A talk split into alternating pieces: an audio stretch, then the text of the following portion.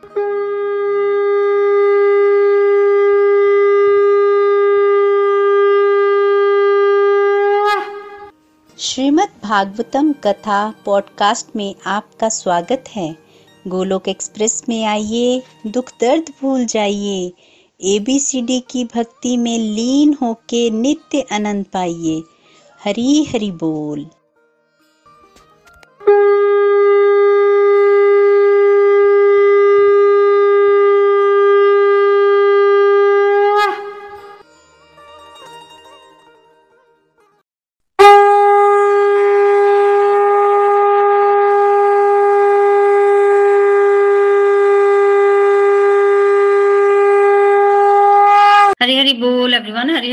Welcome everyone to the evening satsang तो चलिए start करते हैं सत्संग प्रेयर्स के साथ।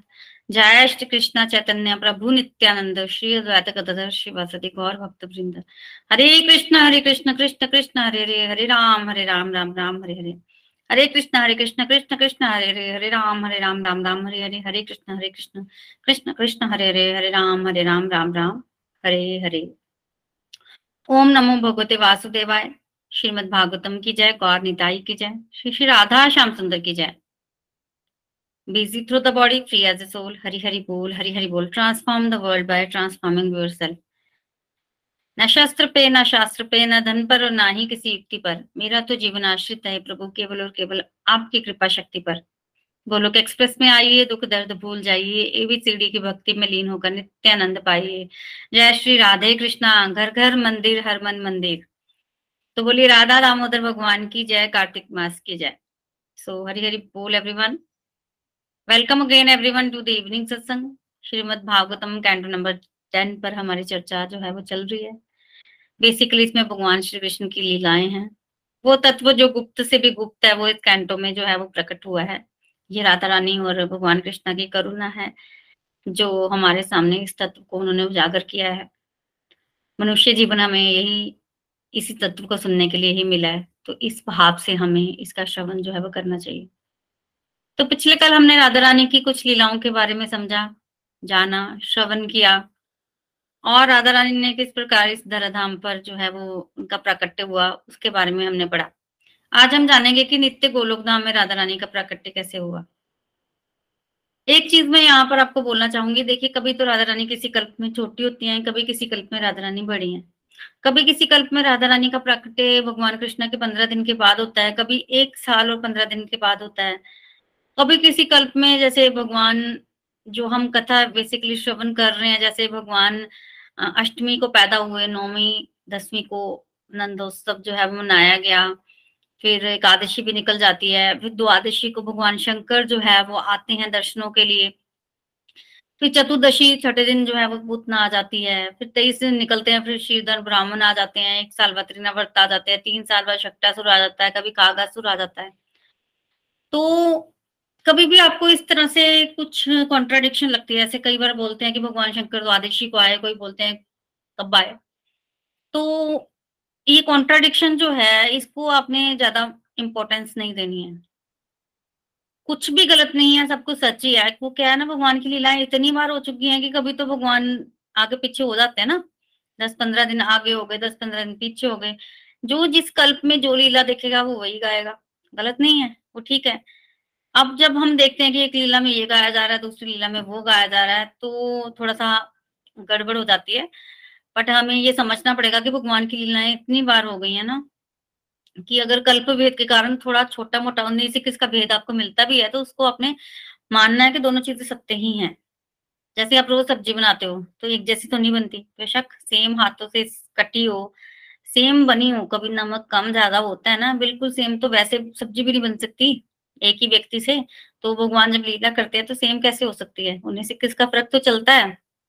इसलिए हमें ये बिल्कुल अपने मन में नहीं लाना है, कौन पहले आया, कौन बाद में आया। सच बात तो ये है कि सुखदेव गोस्वामी ने तो कुछ ही असुरों का वर्णन किया है, पर भगवान जो है वो नाश्ते से पहले रोज एक असुर को मारते थे। रोज ब्रेकफास्ट से पहले एक असुर का जो है वो भगवान अवश्य करते थे। तो इतने असुर आते थे। अब तो भगवान कईयों के तो नाम भी याद नहीं है। कईयों का वर्णन भागवतम में मिलता है, कईयों का वर्णन सूरदास जी ने किया है। तो जो जिस लीला को देखेगा, उसी का वर्णन करेगा। हमें क्या लेना है? हमें आनंद लेना है और मेन भगवान की लीला का पर्पज समझिए। वो केवल केवल हमारे हमारे पर कृपा करने के लिए भगवान ने की है। हम पर कृपा करने के लिए। क्योंकि भगवान लीला नहीं करते, धरती पर नहीं आते तो हम क्या श्रवण करते? और जो नित्य सिद्ध परिकर है, वो तो नित्य सिद्ध है ही है। उनको किस चीज़ की कमी है? और जो भगवान की भक्ति कर रहे हैं, परिकर जो भक्ति भाव में आगे बढ़ गए हैं, वो तो अपना ध्यान लगा के बैठे हैं। उन्होंने तो तर ही जाना था, रहना तो हम ही लोगों ने था, ज्ञानी। तो जो सच में भगवान की भक्ति कर रहे हैं, वो भी तर जाते। जो नित्य सिद्ध परिकर है, वो तो ऑलरेडी तरे हुए हैं। हम लोग रह जाते ना तो कॉमन व्यक्ति के लिए हम लोगों को अज्ञान रूपी अंधकार से बाहर निकालने के लिए भगवान ने ये लीलाएँ की हैं। हमें इस करुणा को भूलना नहीं चाहिए कि किस प्रकार भगवान हम पर कृपा करते हैं। हमें बिल्कुल भूलना नहीं चाहिए। तो नित्य गोलोक धाम में नित्य रास होता है। नित्य रास मंडल में भगवान कृष्ण का एक बार मन हुआ। तभी उनके आसपास बैठे थे, ब्रह्मा जी भी थे उस समय। मन हुआ भगवान का कि उनको खेलने की इच्छा थी। अकेला बच्चा कब तक खेलेगा? दो हो तो अच्छी तरह खेल हो जाती है। तो भगवान की जैसी इच्छा हुई, भगवान के शरीर से ही एक शक्ति प्रकट हुई और वो श्रीमती राधा राधिका रानी थी। और श्रीमती राधिका रानी जब नित्य रास मंडल में गोलोक धाम में प्रकट हुई ना तो प्रकट होते ही वो भागी। कहाँ भागी? फूल लेने के लिए भागी और फटाफट से उन्होंने फूल लिए और भगवान श्री कृष्णा के चरणों में डाल दी फूल भगवान कृष्णा के चरणों में डाल दी मतलब सेवा भाव, इतनी ज़्यादा उनका सेवा भाव था कि मैं सेवा करूँ सेवा करूँ सेवा करूँ तो प्रकट होते ही भागी सेवा के लिए चरणों में फूल डाले। पर उनका सेवा भाव खत्म नहीं हुआ। उनको अभी भी लग रहा है कि और सेवा करूँ, और सेवा करूँ। तो उन्होंने अपने शरीर से अष्ट सखियों को प्रकट किया। ये अष्ट सखियाँ जिनके बारे में हम अक्सर सुनते हैं, जो हमेशा राधा रानी के साथ होती हैं, जिनका ज़िक्र कल श्री दामा ने भी किया। वो अष्ट सखियाँ प्रकट हुई और क्या भाव क्या है उनके पीछे? सेवा। अष्ट सखियाँ प्रकट होकर करती क्या है? सेवा। सेवा कर रही हैं। अब मतलब राधा रानी का अभी भी मन नहीं भरा है। सेवा, और सेवा, इतना भाव है ना उनका, फिर और अष्ट मंजरियाँ प्रकट हो गई हैं। उनका भी क्या भाव है? सेवा। सेवा, फिर किंकरी प्रकट हो गई है। इस तरह से प्रकट होती जा रही है, होती जा रही है। सेवा। एक ही भाव है, सेवा। उनका नाम राधा रानी पड़ा, क्योंकि संस्कृत में दौड़ने को धावित होना बोलते हैं तो नित्य रास मंडल में जब वो प्रकट हुई और धावित हुई, प्रकट होते ही तो उनका नाम रा और धा, राधा पड़ गया। और ये भगवान के ही शरीर से प्रकट हुई है, भगवान की शक्ति है। शक्ति के बिना शक्तिमान तो कुछ भी नहीं है। तो जितने भी प्रिया वर्ग हैं, जैसे राम, भगवान राम के साथ सीता जी हैं, जितने भी प्रिया वर्ग हैं, वो सारी श्रीमती राधिका रानी की ही भी स्वरूप है मतलब उन्हीं की परछाई समझ लीजिए तो उनमें राधा रानी की झलक है, जितनी भी प्रिया वर्ग है। और जहाँ जहाँ सेवा का भाव है, प्रियतमा जब अपने प्रियतम की सेवा करती है तो वो भी राधा रानी का ही स्वरूप है। तो परछाई राधा रानी की माना जाता है, एक तरह से रेप्लिका या राधा रानी का ही भाव है। तो राधा रानी के बिना तो कुछ भी नहीं है। इस तत्व को जो समझ आता है, उसी को भगवत प्राप्ति होती है। बेसिकली भगवान कृष्णा, इनका नाम हमने सुना है। पाना भी चाहते हैं मनुष्य, लगा होता है अपने अपनी तरह से, कुछ ना कुछ कर रहा होता है। पर वो तत्व प्रकट कहाँ से होगा, मिलेगा कहाँ से? ये छुपा हुआ रहता है, ये कभी प्रकट नहीं है। तो हमें बेसिकली राधा रानी के कृष्णा से प्रेम है।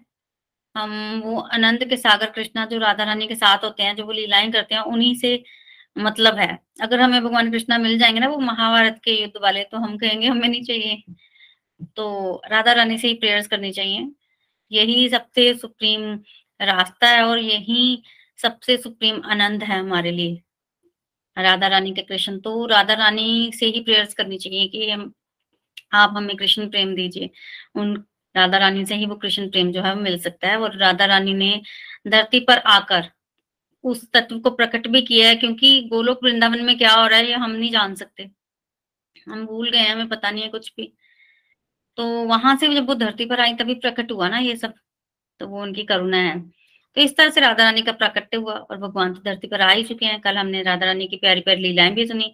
अगर भगवान कृष्ण लीलाएँ कर रहे हैं तो लाली भी लीला कर रही है। लोग लाली बोलते हैं। पूतना का उद्धार किया भगवान ने। पूतना का उद्धार किया तो माता रानी ने क्या प्रण लिया था? माता रानी ने प्रण लिया था कि मैं आज के बाद भगवान को कभी अकेले नहीं छोड़ूँगी। क्योंकि जब भगवान भगवान को पूतना उठा के लेके गई तो माँ ने उस समय भगवान को अकेला छोड़ दिया था। और माँ कह रही है कि मैं किसी गोपाल को, किसी गोपी को छोड़ जाती, मैं क्यों अपने पुत्र को अकेले छोड़ के गई? तो उससे माँ ने हमें ये शिक्षा दी थी कि हमें घर में भगवान को कभी अकेले नहीं छोड़ना चाहिए, मंदिर में। अब हम कहेंगे कि हम तो बिज़ी हैं, कभी हमने कुछ करना होता है, कभी सोना भी होता है। तो अगर ऐसा कुछ हो भी जाए तो हर एक घंटे हर दो घंटे बाद भगवान के पास एक चक्कर ज़रूर लगाएँ, भगवान को देख के आए। ऐसा नहीं कि भगवान एक कमरे में पड़े आप कई कई दिन कमरों में ही नहीं जाते हो। धूल मिट्टी जम जाती है, ऐसा नहीं होना चाहिए। तो भगवान यशोदा माता के माध्यम से हमें सिखा रहे हैं। जहाँ ऐसा बोल सकते हैं कि यशोदा माता को, यशोदा माता लीला करके हमें समझा रही है। फिर कौन आया था? फिर शकट भंजन लीला हमने सुनी थी। उसमें हमने क्या समझा था? समझा था कि माता रानी जो है, वो यशोदा माता, उन्होंने भगवान को अकेले तो नहीं छोड़ा। भगवान को घर से बाहर पालने के नीचे मतलब एक बैलगाड़ी के नीचे वो रखा आई और साथ में बच्चों को छोड़ा। अकेले तो नहीं छोड़ा, पर वो कामकाज में इतनी व्यस्त हो गई कि भगवान को भूल गई। हम भी घर में जब फ़ंक्शन वगैरह होता है, भगवान को भूल जाते हैं ना। और फिर जड़ बात को इम्पोर्टेंस दे दी कि जितनी भी जड़ वस्तुएँ हैं, वो भगवान से ऊपर, भगवान नीचे। तो हम करते हैं फ़ंक्शन होते हैं, घर पे तो ऐसा करते हैं। यशोदा माता के घर में भी उत्सव चल रहा था। तो जब भगवान ने वो शकट भंजन लीला की तो अब माता ने समझ लिया कि अब तो मैं ये सीख गई हूँ। क्या सीख गई हूँ कि मुझे भगवान को भूलना नहीं है। इस तरह से इग्नोर नहीं करना और जो जड़ वस्तु होती है, जो संसारिक वस्तु होती है, उसको भगवान से ज़्यादा इंपॉर्टेंस नहीं देनी है। तो यशोदा माता ये हमें समझा रही है लीला के माध्यम से। हमें भगवान को अकेले नहीं छोड़ना है और भगवान को इम्पोर्टेंस देनी है, भगवान को भूलना नहीं है, चाहे हम जितने मर्ज़ी बिज़ी बिज़ी हों। फिर एक बार कंस ने एक श्रीधर ब्राह्मण को भेजा। जब वो आए तो नंद बाबा जो है ना जब से पूतना का उद्धार हुआ है ना, तब से नंद बाबा जा नहीं रहे कहीं भी। कि वसुदेव जी ने बोला था कि उत्पात हो सकता है तो हो सकता है। नंद बाबा को लगा हो सकता है।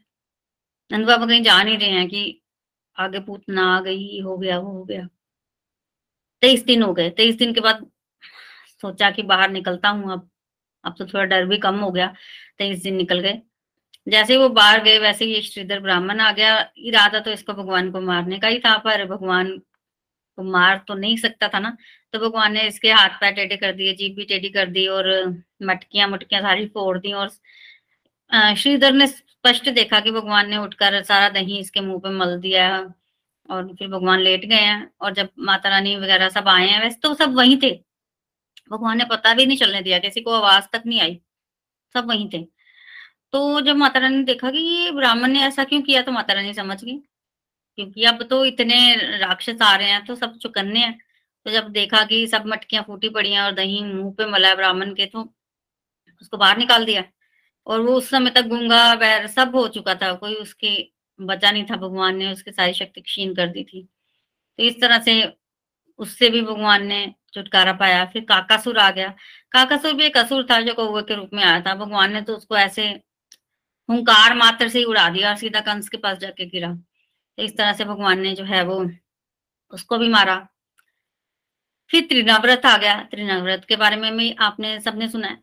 त्रिनाव्रत जो है वो हवा के रूप में आया। हवा के रूप में। और वो बंडर नहीं आता जैसे? गोल गोल गोल गोल। देखिए, टीवी में आपने त्रिनाव्रत को आते हुए बड़ी बार देखा होगा। गोल गोल गोल गोल। ऐसे घूमते घूमते आया त्रिनाव्रत। भगवान को तो पता था त्रिनाव्रत आया। मैया को नहीं पता था। और हम मैया ने क्या कसम खाई है कि मैं भगवान को अकेला नहीं छोड़ूँगी। और भगवान को गोद में भी रखती हैं मैया। ठीक है तो मैया ने गोद में पकड़ा वो भगवान को। अब भगवान सोच रहे हैं कि अगर मैया ने मुझे ऐसे गोद में पकड़ के रखा तो फिर मैं, अब ये त्रिनाव्रत आएगा, मुझे उड़ाकर ले जाएगा तो मैया भी उड़ जाएगी तो मैया को मैं उड़ने नहीं दूँगा। तो क्या किया भगवान ने? अपना वज़न बढ़ाना शुरू कर दिया। इतने भारी हो गए भगवान की माता से उठाए ना जाए।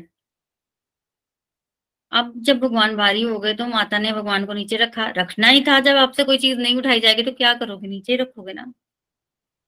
पर माता ने तब भी ये नहीं बोला कि मेरा मतलब मेरा लाला जो है भारी हो गया है। क्या बोला माता ने कि मैंने सुबह से कुछ खाया नहीं है। मेरे शरीर में ताकत नहीं बची है। मैं ऐसे करती हूँ, कुछ खाती हूँ तो फिर लाला को उठाती हूँ। लाला थोड़ी भारी हुआ है। तो माता की जो भी उद्गार है, देखिए, माता तो कितना कुछ सोचती रहती हैं।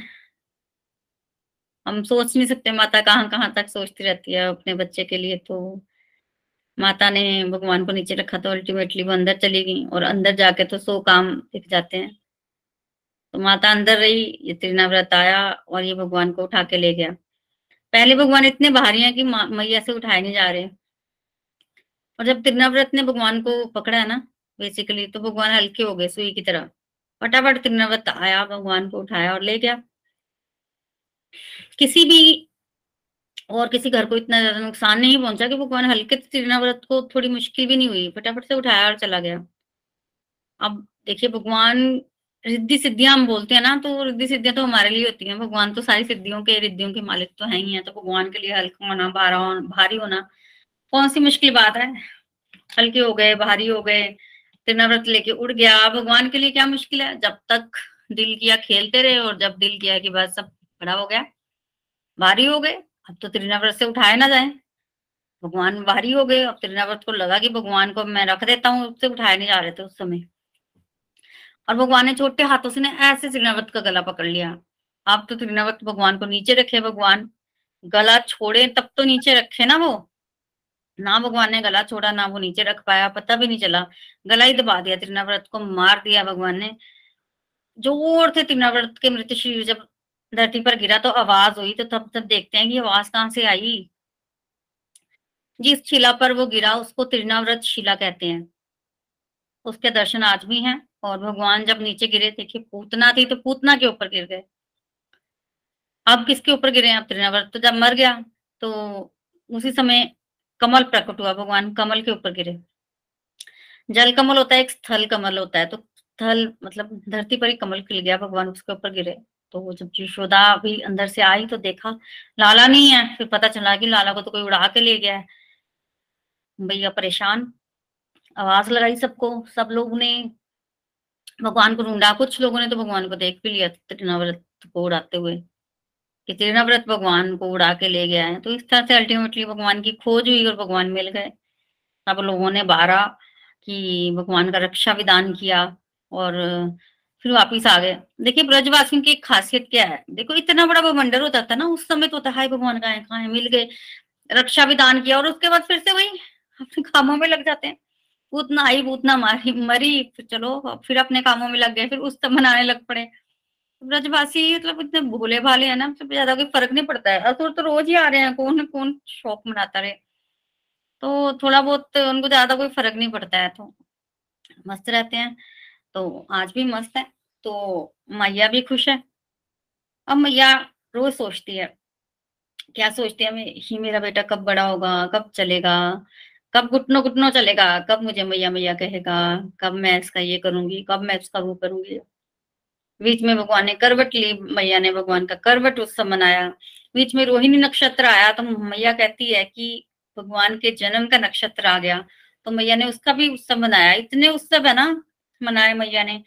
जब से भगवान का प्राकट्य हुआ, मैया जो है वो उत्सव भी मनाई जा रही है। ब्रजवासी खुश हैं क्यों ना मनाए? लक्ष्मी माता आई है ना ब्रज में।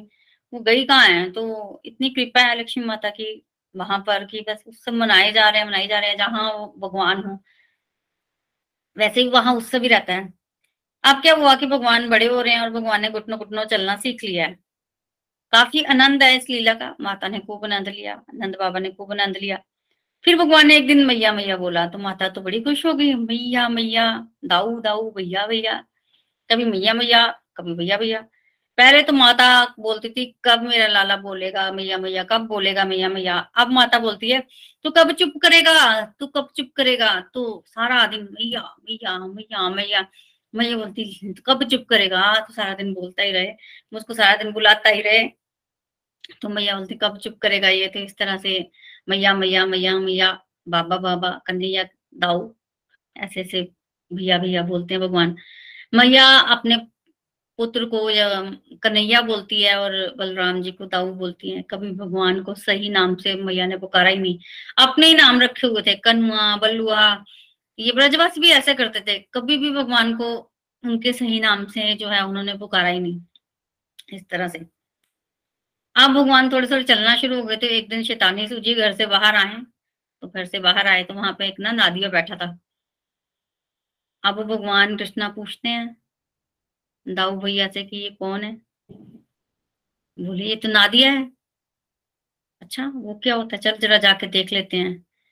कहते हैं कि भगवान बोले नाथ ही वहाँ पर नादिया बन के बैठे थे। अब भगवान ने देखा तो नादिया के सिर पे दो सींग थे तो एक तरफ़ का सींग भगवान ने पकड़ लिया, एक तरफ़ का सींग बलराम जी ने पकड़ लिया। दोनों सिर पकड़ लिए, सींग पकड़ लिए। अब सींग पकड़ लिए तो अब इतना तक तो ठीक था। फिर उन्होंने क्या किया कि कभी नाक पे हाथ मारे, कभी आँख पे हाथ मारना शुरू कर दिया छोटे छोटे हाथों से। देखे तो सही क्या है? देख रहे हैं।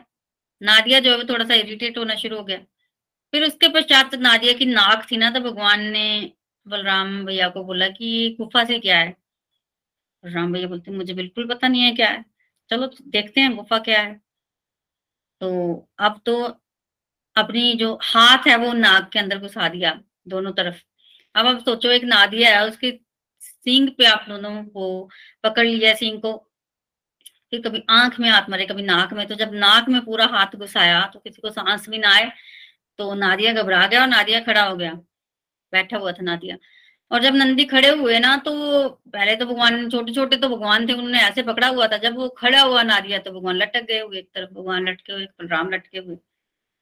अब मैया देखे कि मेरे बच्चे कहाँ गए हैं? आवाज़ नहीं आ रही। अब छोटे बच्चे की आवाज़ ना आए भगवान कृष्णा की आवाज़ ना आए कन्हैया की तो मैया तो, तो गड़बड़ वाली बात है जो आवाज़ नहीं आ रही। तो मैया ढूँढने लगी तो मैया ने देखा नादिया के ऊपर लटके हुए हैं तो मैया को लगा वो देखिए नादिया जो है वो बच्चों को नुकसान भी पहुँचा सकता है तो मैया को लगा ये नुकसान ना पहुँचा दे तो मैया ने पकड़ी छड़ी और उतारने गई अपने बच्चों को। मैया जब छड़ी पकड़ के उतारने आई तो नादिया ने देखा कि मैया तो मुझे मारने आ रही है। छड़ी पकड़ के नादिया भागे और जब नादिया भागे तो भगवान लटके हुए कृष्णा और लटके हुए बलराम वो भी भागे। और ऐसे नदिया गो, नादिया गोल गोल घूमे तो भगवान भी ऐसे गोल गोल घूमे। जैसे आप इमेजिन करो झूला है गोल गोल घूम रहा है उस पर कोई लटका है तो कैसे बच्चा गोल गोल घूमता है? अब नादिया गोल घूमे कभी इधर जाए कभी उधर जाए भगवान लटके पड़े हैं तो भगवान को तो मज़ा ही बढ़ा रहा है। अब नादिया भी देखिए भगवान के धाम में जो नादिया है जिसके ऊपर भगवान लटके हुए हैं वैसे तो वो भोलेनाथ ही थे। तो अब वो सोच रहे हैं कि भगवान को कहाँ उतारो? भगवान तो बड़े छोटे हैं। तो कहीं समझ ना आए कि भगवान को कहाँ उतारा जाए तो भगवान को लेके ना वो गोबर के उसमें चले गए, कुंड में यहाँ पर गाय का गोबर इकट्ठा किया हुआ था। कि गोबर के कुंड में जाएँगे तो फिर भगवान को लगे ही नहीं। तो गोबर के कुंड में जाके उन्होंने भगवान को उतारा। अब गोबर के कुंड में जाके जब उन्होंने भगवान को उतारा तो भगवान गोबर के कुंड में देख रहे हैं और बलराम दाव को पूछ रहे हैं कि ये क्या है? बलराम जब बोलते मुझे नहीं पता ये क्या है। अच्छा नहीं पता। रंग बिरंगा है कुछ। हाँ रंग बिरंगा चलो चख के देखते हैं क्या है। बलराम भैया बोलते हैं, नहीं नहीं, ये चखने की चीज़ नहीं है, ये मलने की चीज़ है। मल लेते हैं। खाएँगे नहीं, चखेंगे नहीं, चखने की चीज़ नहीं है। तो बलराम भैया ने गोबर लिया और कन्हैया के गाल पे लगा दिया। कन्हैया ने बलराम भैया के गाल पे लगा दिया। एक दूसरे को देख देख के खुश हो रहे हैं। फिर और मल लिया, फिर और मल लिया तो उसके बाद गोबर में नहा लिया। पूरे के पूरे गोबर में भगवान ने स्नान कर लिया। पीछे मैया ढूंढ रही है कि मेरा कन्हैया कहाँ गया? ढूंढती जा रही है, ढूंढती जा रही है। किसी से पूछा, किसी ने बताया जी वो तो नादिया के साथ लटके हुए थे। नादिया इधर गया, नादिया इधर गया। करते करते किसी ने बोला, वो तो अंदर, नादिया जो है वो तो अंदर चला गया। अब माता जब वहाँ पहुँची तो माता ने आवाज़ सुनी, आवाज़ तो पहचानी जा रही थी। शक्ल में तो चलो तो बेसिकली अब शक्ल तो ना पहचानी जाए, पर आवाज़ तो मैया ने पहचान ली।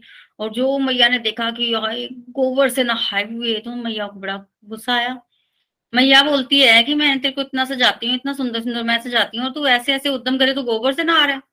पिछले जन्म में क्या तो सुकर था? तो जैसे ही बोला तो बलराम भैया फटाफट बोले हाँ हाँ शुक्र ही तो था पिछले जन्म में। तो भगवान ने बड़ा अवतार लिया था ना पृथ्वी के उद्धार के लिए। तो मैया आज बोल रही है कि वो बेसिकली सुअर के रूप में लिया था, भगवान ने अवतार ना। तो मैया आज बोल रहे तो पिछले जन्म में सुअर था। बलराम भैया बोलते, बिल्कुल बिल्कुल ही पिछले जन्म में सुअर ही तो था। मैया बोलती अच्छा चलो घर। तो मैया ने फिर स्नान करवाया भगवान को और उस समय मैया ने भगवान को कपड़े नहीं बनाए।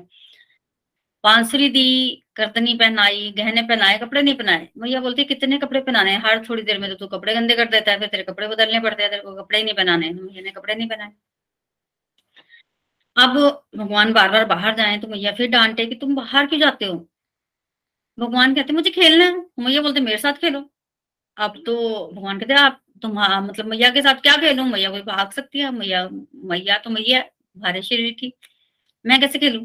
मैया बोलते, मुझे बड़ा अच्छा खेल आता है। क्या खेल था मैया बोलती, तुम खेल तो सही। मैं गाती हूँ, तुम नाचो। भगवान कहते ठीक है। तो मैया गा रही है। भगवान नाच रहे हैं। मैया गाती जा रही है, भगवान नाचे जा रहे हैं। ऊपर से कोई ये दृश्य देखे तो अखिल कोटि ब्रह्मांड नायक भगवान जो है, वो मैया के गाने पे नाच रहे हैं। तो नाची जा रहे हैं, नाची जा रहे हैं। तो इस तरह से मैया खूब खिलाती है भगवान को। फिर रात को सोने की बारी आती है तो मैया कहानी सुनाती है। तो एक बार मैया ने रामायण की कहानी सुनाई। राजा दशरथ थे, उनकी तीन रानियाँ थी, उनके चार पुत्र थे, राम, लक्ष्मण, भरत, शत्रुघ्न। थोड़े बड़े हुए, गुरुकुल पढ़ने गए, फिर वापिस आए पढ़कर, विश्वामित्र जी ले गए, फिर सीता के साथ विवाह हुआ। फिर राज्यभिषेक होना था। राज्यभिषेक होना था तो उस समय उनको वनवास मिल गया और वनवास जब मिला उनको तो रावण जो है, वो सीता माता को उठा के ले गए। इतना ही माता ने बोला था, तब भगवान को क्रोध आ गया। भगवान खड़े हो गए, लक्ष्मण, ला मेरा धनुष, ला मेरा वान, मैं अभी रावण को मारता हूँ। तो भगवान ने ऐसे ऐसे बोलना शुरू कर दिया। भगवान को अवेश आ गया। भगवान, देखिए, रामावतार में चले गए। भाग की बात होती है, जब अवेश आया तो मैया कहने लगी, क्या हुआ? कहा ना तुझे क्या हुआ? तो बलराम जी ने बोला कि कुछ नहीं हुआ। दाऊ जी कहते हैं, कुछ नहीं हुआ, ये राम बन गया राम बन गया। तो मैया बोले, भाई एक्टिंग तो ऐसे कर रहे जैसे पिछले जन्म में राम था। तो बलराम जी कहते हैं कि, राम ही था पिछले जन्म में। अच्छा ये पिछले जन्म में राम था तो तुम क्या थे? मैं लक्ष्मण था। अच्छा तो ये राम, तुम लक्ष्मण। और फिर ये ग्वाल वाल भी कुछ होंगे। बलराम जी ने बता दिया, भाई, ग्वाल वाल भी कुछ थे और ये बंदर बंदर तो फिर राम अवतार में बन मतलब बानर सेना थे, भगवान ने मदद ली थी। तो मैया बोलती है, बस ठीक है, सारे अवतार मेरे ही घर हो गए, सारे अवतार मेरे घर आ गए। तो मैया ऐसे बोलती है। तो उस समय बड़ी हँसी आती है। देखिए, ब्रह्मांड के जो नायक हैं, वो अपना रहस्य तत्व बता रहे हैं कि मैं राम, मैं लक्ष्मण और ये, और माता बोल रही है, बिल्कुल सारे अवतार मेरे ही घर होने थे। वाह! कहीं से तनी रामलीला देखा है, और वहाँ रामलीला में राम बन गया होगा, और यहाँ पर आके मतलब मैया तो ऐसे डांट के बोला यहाँ पर आकर ड्रामा कर रहा है। फिर ये राम था। तो बलराम जी बोलते हैं दाऊ जी बोलती है, मैया तू ये राम वाली कहानी मत सुनाया कर, बाकी तो जो मर्ज़ी सुना दे, ये वाली कहानी मत सुनाया कर। अच्छा सो जाओ चुपचाप। तो मैया से पड़ी डांट मैं बोले, सो, आप दोनों भाई ऐसी मीठी मीठी लीलाएँ कर रहे हैं। एक दिन क्या हुआ कि भगवान मतलब मनी जैसे खंबे इतना ऐश्वर्य नंद बाबा के घर में, मनियों के बने हुए खंबे और एक बार भगवान चल रहे हैं तो भगवान ने क्या देखा? खंबे में अपनी परछाई देखी। अब भगवान ने मनी मनी, मनियों के खंबे में अपनी परछाई देखी ना तो भगवान को पता नहीं चला कि मैं हूँ। भगवान को लगा कि ये ये कौन है? ये कोई एक और है? मैया क्या एक और ले आई है? मैं काफ़ी नहीं था। फिर उसको लगा कि नहीं, मैया नहीं लाई। ये कोई और आ गया है। मेरी जगह लेना चाहता है। तो भगवान ने उसको ऐसी उंगली दिखाई निकल बाहर। जब उसने, भगवान ने ऐसी उंगली दिखाई तो उसने भी उंगली दिखाई, क्योंकि वो तो भगवान की परछाई है जब उसने उंगली दिखाई तो भगवान हैरान है मुझे बाहर जाने को बोल रहा है। मैं तो कभी ना जाऊँ, ये मेरा घर है, तुम बाहर जाओ। जब भगवान ने ऐसे बोला तो तुम बाहर जाओ तो उसने भी ऐसे किया, क्योंकि वो तो परछाई है। भगवान हैरान, मेरा घर मेरे को बाहर निकाल रहा है, तू ठहर, मैं भी अपने भाई को बुला के लाता हूँ। तो दाऊ भैया को बुला के लाए भगवान। दाऊ भैया आए तो उनकी भी परछाई पड़ी। जब दाऊ भैया आए तो भगवान कहते देखो ये भी अपने भैया को ले आया है। ये भी अपने भैया को ले आया अब मैं कैसे इसको बाहर निकालूँगा? भैया, कुछ करो। दाऊ भैया कहते हैं कि बाहर निकलो। जब दाऊ भैया ने बोला तो उसने भी बोला, वो तो परछाई है, कि दाऊ भैया बोलते, ऐसे ये नहीं मानेंगे, हम लाठी ले आते हैं। तो लाठी लेके आएगा इसे मारने के लिए। अब वो लाठी लाए तो परछाई भी लाठी ले आई। अब दाऊ भैया बोलते हैं कि परछाई भी लाठी ले आई है, ये तो दो दो हाथ करने पे उतर आए हैं। लाठी मारने लगे तो परछाई भी लाठी मारने लगी। तब तो भगवान को बड़ा गुस्सा आया। भगवान कहते, ये ऐसे नहीं मानेंगे, हम दोनों से तो ये बिल्कुल नहीं मानेंगे। लगता है मैया को बुलाना पड़ेगा। फिर भगवान भागे भागे गए। मैया को बोले, दो आ गए हैं, दो ही आ हैं अपने भाई को बुला रहे हैं, कोई दाऊ आ गए हैं। मैया बोले कि कौन दो आ गए हैं? मैं जरा जाके देख ही आऊँ, सिर खा लिया मैया का। मैया गई देखने तो जब मैया गई तो मैया की ऊपर छाई पड़ी। और जब मैया को देखा तो भगवान कहते लो ये भी अपने मैया को ले आए अब मैं कैसे इनको बाहर निकालूँगा? ये भी अपने मैया को लेके आ गए हैं। तब तो माता रानी इतना सी यशोदा माता भगवान को समझाया कि भाई, ये तो तू ही है, कोई दूसरा नहीं है, ये तो तेरी ही परछाई पड़ रही है। तो तब भगवान को ये कंसेप्ट पता चला कि परछाई पड़ रही है और ये मैं ही हूँ। जो मैं करूँगा, ये वही करेंगे। फिर तो भगवान को खेल मिल गया। उस जमाने में शायद इतने आईने वगैरह नहीं होते थे तो ये भगवान के लिए आईना बन गया। अब तो भगवान कभी इस तरह खेले, कभी उस तरह खेले, अपनी फ़ोटो देख देख के खुश हो। भगवान को देखिए, लीला होती है ना, भगवान को क्या नहीं पता है कि कोई इस तरह का आईना होता है जब कुछ इस तरह का बस भगवान बस लीला कर रहे हैं। तो इस तरह से भगवान ने बड़ी प्यारी प्यारी लीलाएँ की। अभी त्रिनाव्रत आया था, उसका भी हमने सुना कि भगवान ने त्रिनाव्रत को मार दिया था। ये त्रिनाव्रत बेसिकली पिछले जन्म में ना पांडु देश के राजा थे। सहस्त्राक्ष इनका नाम था। तो ये त्रिनाव्रत राजा था, भगवत भक्त था, बड़ा अच्छा इसने जीवन व्यतीत किया। फिर एक बार ना ये नर्मदा नदी के तट पर स्नान के लिए गया, कुछ स्त्रियों को भी ले गया। स्त्रियों के साथ स्नान कर रहा था, तभी वहाँ दुर्वासा ऋषि आए। दुर्वासा ऋषि को प्रणाम नहीं किया, वंदन नहीं किया दुर्वासा ऋषि का। तो दुर्वासा ऋषि को क्रोध आ गया, उन्होंने कहा कि तुम श्राप दे दिया। हवा बन जाओ तो ये त्रिनाव्रत बन गए। और जब त्रिनाव्रत को मतलब पिछले जन्म में जो राजा थे पांडु देश के, उनको इस तरह श्राप मिला तो उन्होंने माफ़ी मांगी। माफ़ी मांगी तो फिर दुर्वासा ऋषि ने माफ़ भी कर दिया और कहा कि श्राप को मैं मिटा तो नहीं सकता।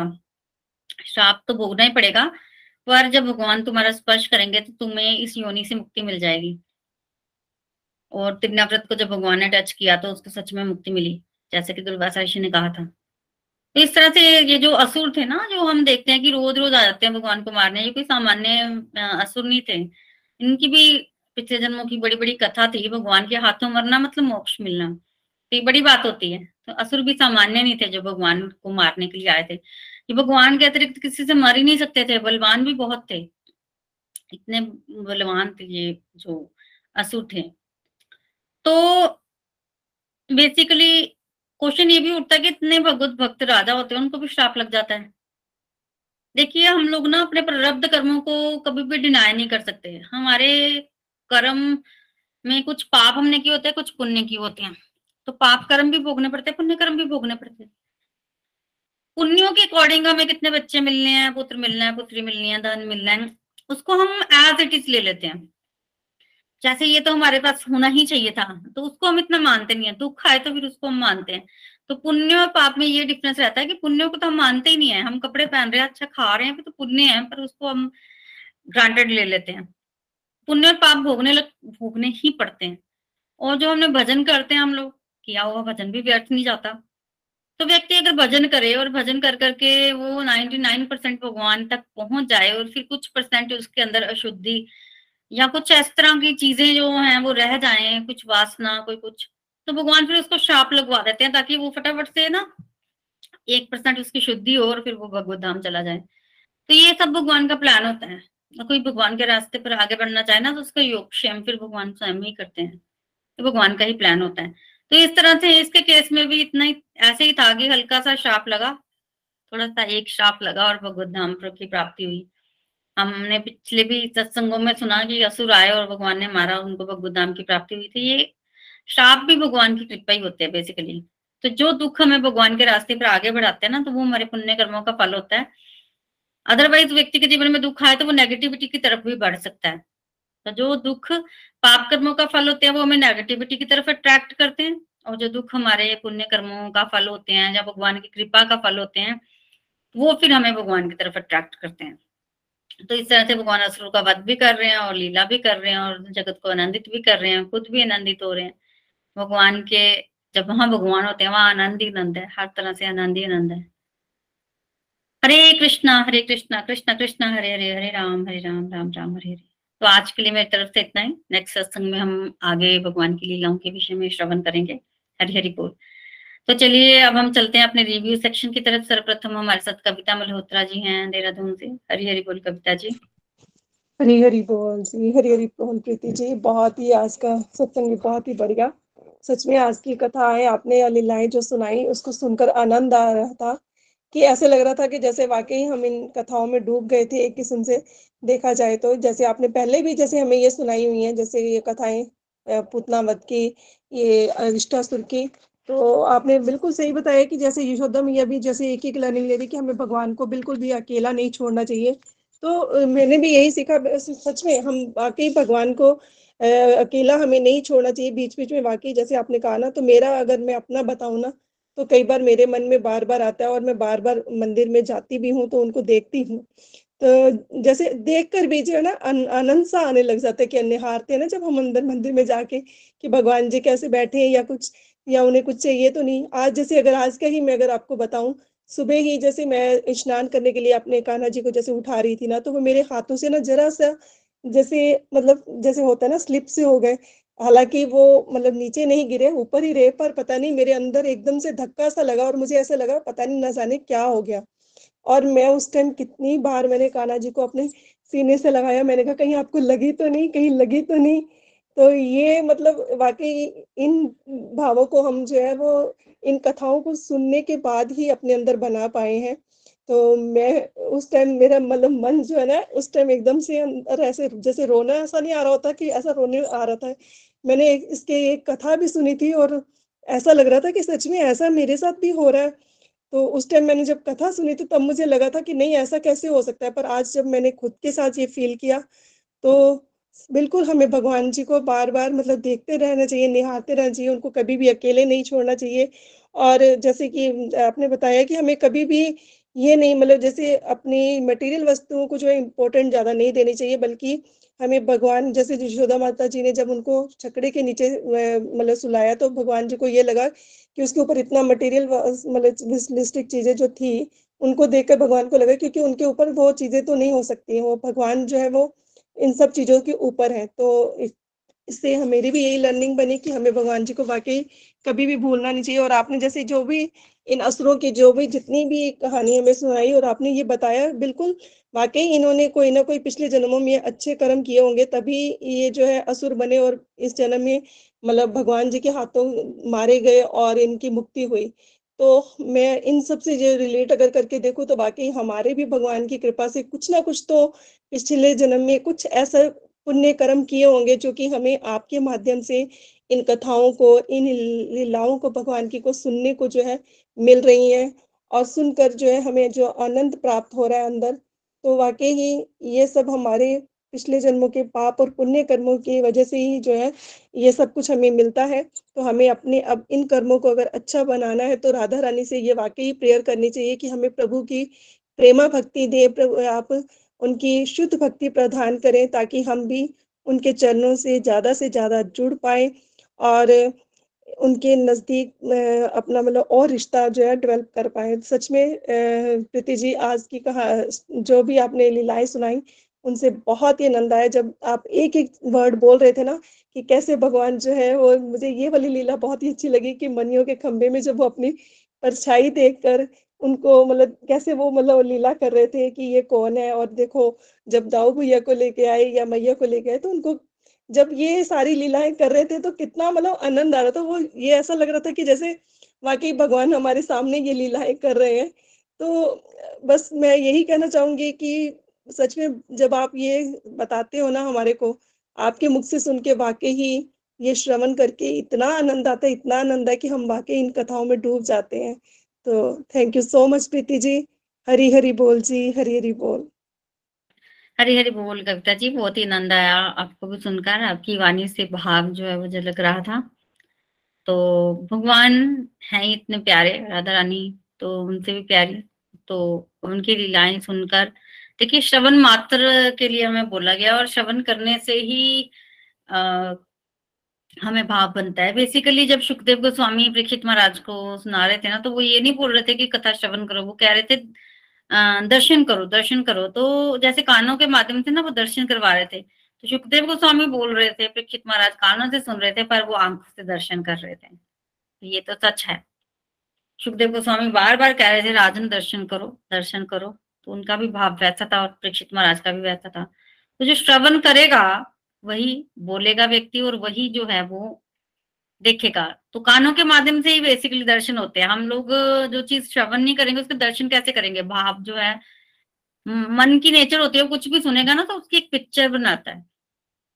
तो जब हम भागवत, भगवान की कथा सुनते हैं तो उसकी एक पिक्चर बनती है मन में। उसको हम देखते हैं। इसको मानसी सेवा भी बोलते हैं तो हमें इसी भाव को पुष्ट करना। देखिए, भाव बंद तो जाते हैं ना वो टिकते नहीं है।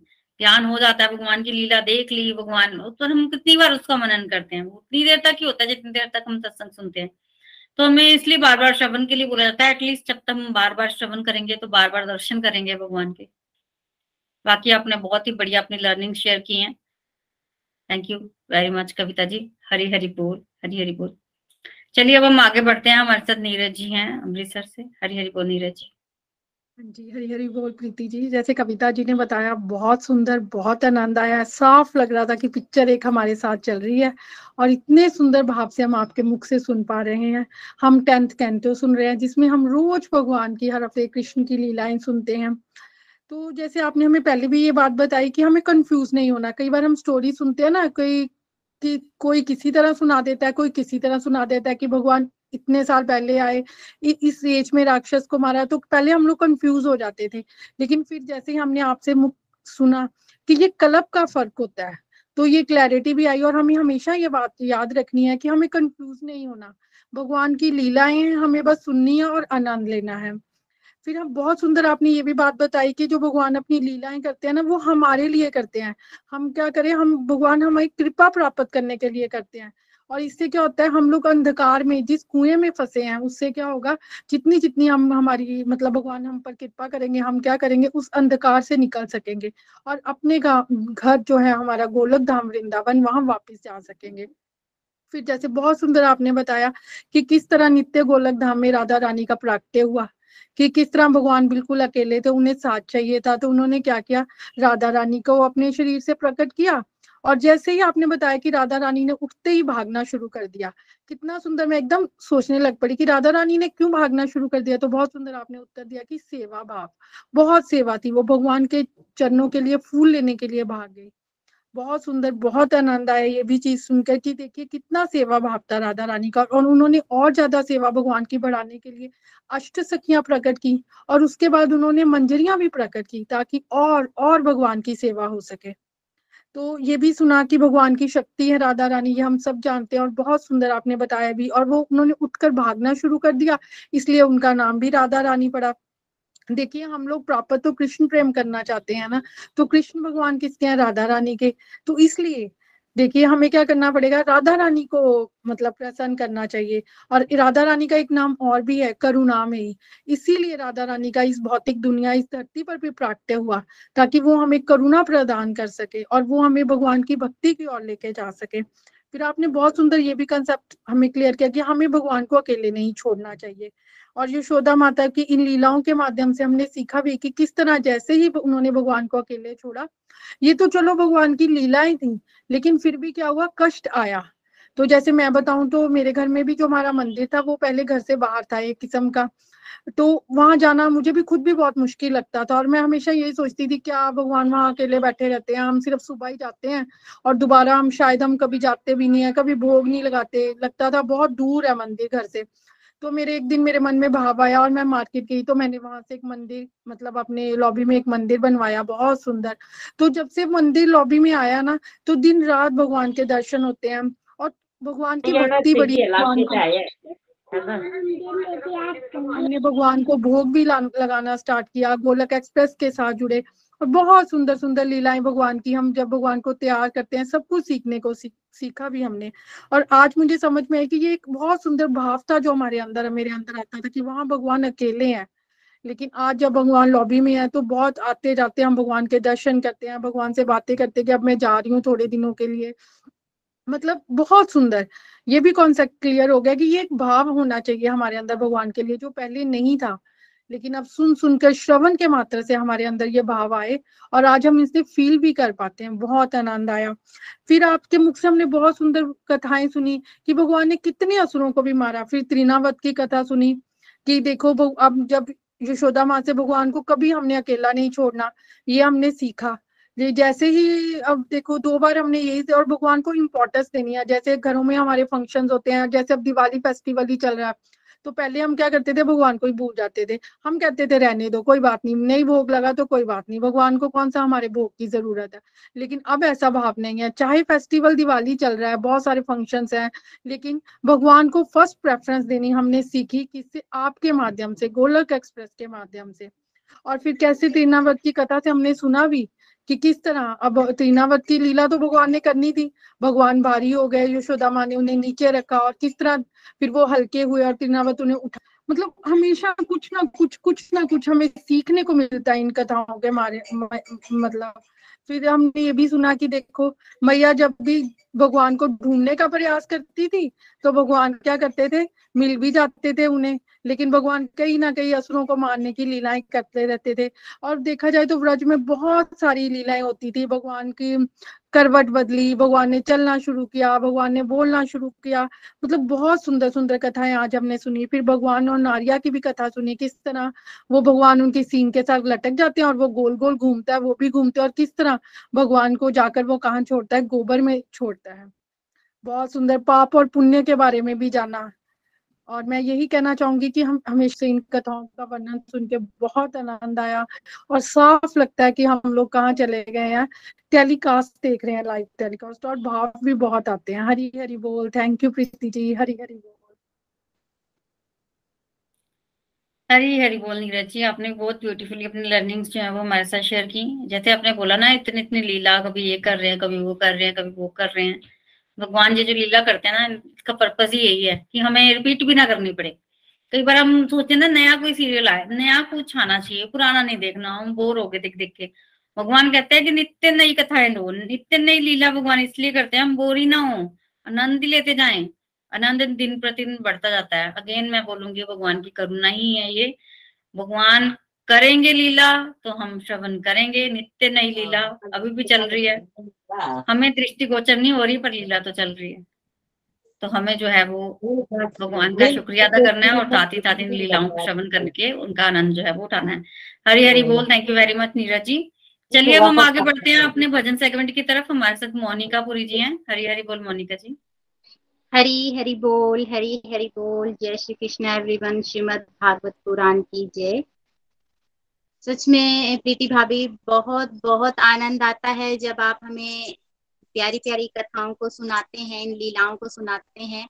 और मैं ये कहूँ कि मैं बहुत बहुत ब्लेस्ड समझती हूँ कि हम लोग गोलोक एक्सप्रेस के साथ जुड़े हैं और आपके श्रीमुख से हम इन कथाओं को सुन पा रहे हैं। तो जैसे उनकी शरीर से वो अष्ट सखियाँ भी प्रकट होती हैं और जिससे जिससे वो अपने भगवान जी की, प्रभु जी की काना जी की सेवा को बढ़ाना चाहते हैं। तो आपके माध्यम से मैंने ये भी समझा कि हमें राधा रानी जी से ही प्रेमा भक्ति को और सेवा भाव को मांगना चाहिए, ताकि हम भी प्रभु जी की इस प्यारे प्यारे सेवा को कर पाए, प्रेम को पा सकें। और उसके बाद आपने यशोदा माता जी के बारे में बताया कि किस तरह से जब कान्हा जी भारी हो गए तो उन्होंने उन्हें ज़मीन पर रखा और उसमें वहाँ पर उनकी माता जी जो है, वो बात्सल्य भाव को दर्शा रही। तो सच में माता का भाव तो ऐसा ही होता है, वो अपने बच्चे को कभी भी नहीं बोलती तो वो भारी हो गया या बड़ा हो गया। बच्चे तो अपने माता पिता के लिए हमेशा बच्चे ही रहते हैं। और वैसा ही भाव यहाँ दर्शन हो रहे थे। बहुत आनंद आ रहा था। साक्षात दर्शनों के साथ इन लीलाओं को महसूस करते हैं, जैसे सभी बोल रहे हैं तो मैं भी बहुत आनंद महसूस करती तो अब मैं अपने भजन की तरफ़ चलूँगी और मेरे भजन में भी जिसमें कान्हा जी जब आते हैं ना तो ये जो सूरज चाँद सितारे हैं, ये भी उनके चरणों में झुक जाते हैं। तो चलिए भजन स्टार्ट करती हूँ। हरी हरी बोल हरी हरी कृष्णा कृष्णा कृष्णा, जगमग हुआ रे अंगना। कृष्णा कृष्णा कृष्णा, जगमग हुआ रे अंगना। चाँद सूरज सितारे झुके चरणों में सारे, चाँद, सूरज, सितारे। झुके चरणों में सारे, आज झूम झूम गाए यमुना। कृष्णा कृष्णा, आए कृष्णा। जगमग हुआ अंगना यशोदा मैया की। जय हो कृष्ण कन्हैया की। जय हो यशोदा मैया की। जय हो कृष्ण कन्हैया की। कृष्णा कृष्णा कृष्णा जगमग हुआ रे अंगना। नैन चाहिए राधा जी के मेरा समन मत वाला। कण कण में फिर नंद कलाला, हो जो देखने वाला। जय हो यशोदा मैया की जय जय कृष्ण कन्हैया की। जय हो यशोदा मैया की जय जय कृष्ण कन्हैया की। कृष्णा कृष्णा कृष्णा, जगमग हुआ रे अंगना।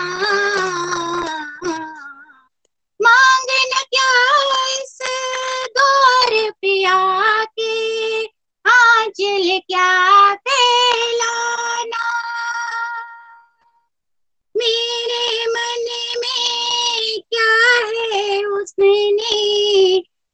खुद सब है पहचाना। जय हो यशोदा मैया की, जय जय कृष्ण कन्हैया की। जय हो यशोदा मैया की, जय जय कृष्ण कन्हैया की। कृष्णा कृष्णा कृष्णा, जगमग हुआ रे अंगना। कृष्णा कृष्णा हाय कृष्णा, जगमग हुआ रे अंगना। अंत में सत्य की जीत हुई है। झूठ हमेशा हारा। चक्र उठा कर हाथ में तूने बदली समय की धारा। यशोदा मैया की, जय हो कृष्ण कन्हैया की, जय हो यशोदा मैया की, जय हो कृष्ण कन्हैया की। कृष्णा कृष्णा कृष्णा, जगमग हुआ रे अंगना चाँद, सूरज, सितारे झुके चरणों में सारे आज झूम झूम गाए यमुना कृष्णा कृष्णा, आए कृष्णा, जगमग हुआ रे अंगना। हरी हरि बोल, हरी हरि बोल श्रीमद् भागवत पुराण की जय, आज के आनंद की जय। हरी हरी बोल मोनिका जी, बहुत ही ब्यूटीफुल आपने भजन जो है वो हमारे साथ शेयर किया है। थैंक यू फॉर शेयरिंग बहुत मज़ा आया सुनकर। हरी हरी बोल, हरी हरी बोल। तो कल हम, कल शाम को आठ बजे लाइव सत्संग में हम लोग धनतेरस के बारे में जो है वो चर्चा करेंगे।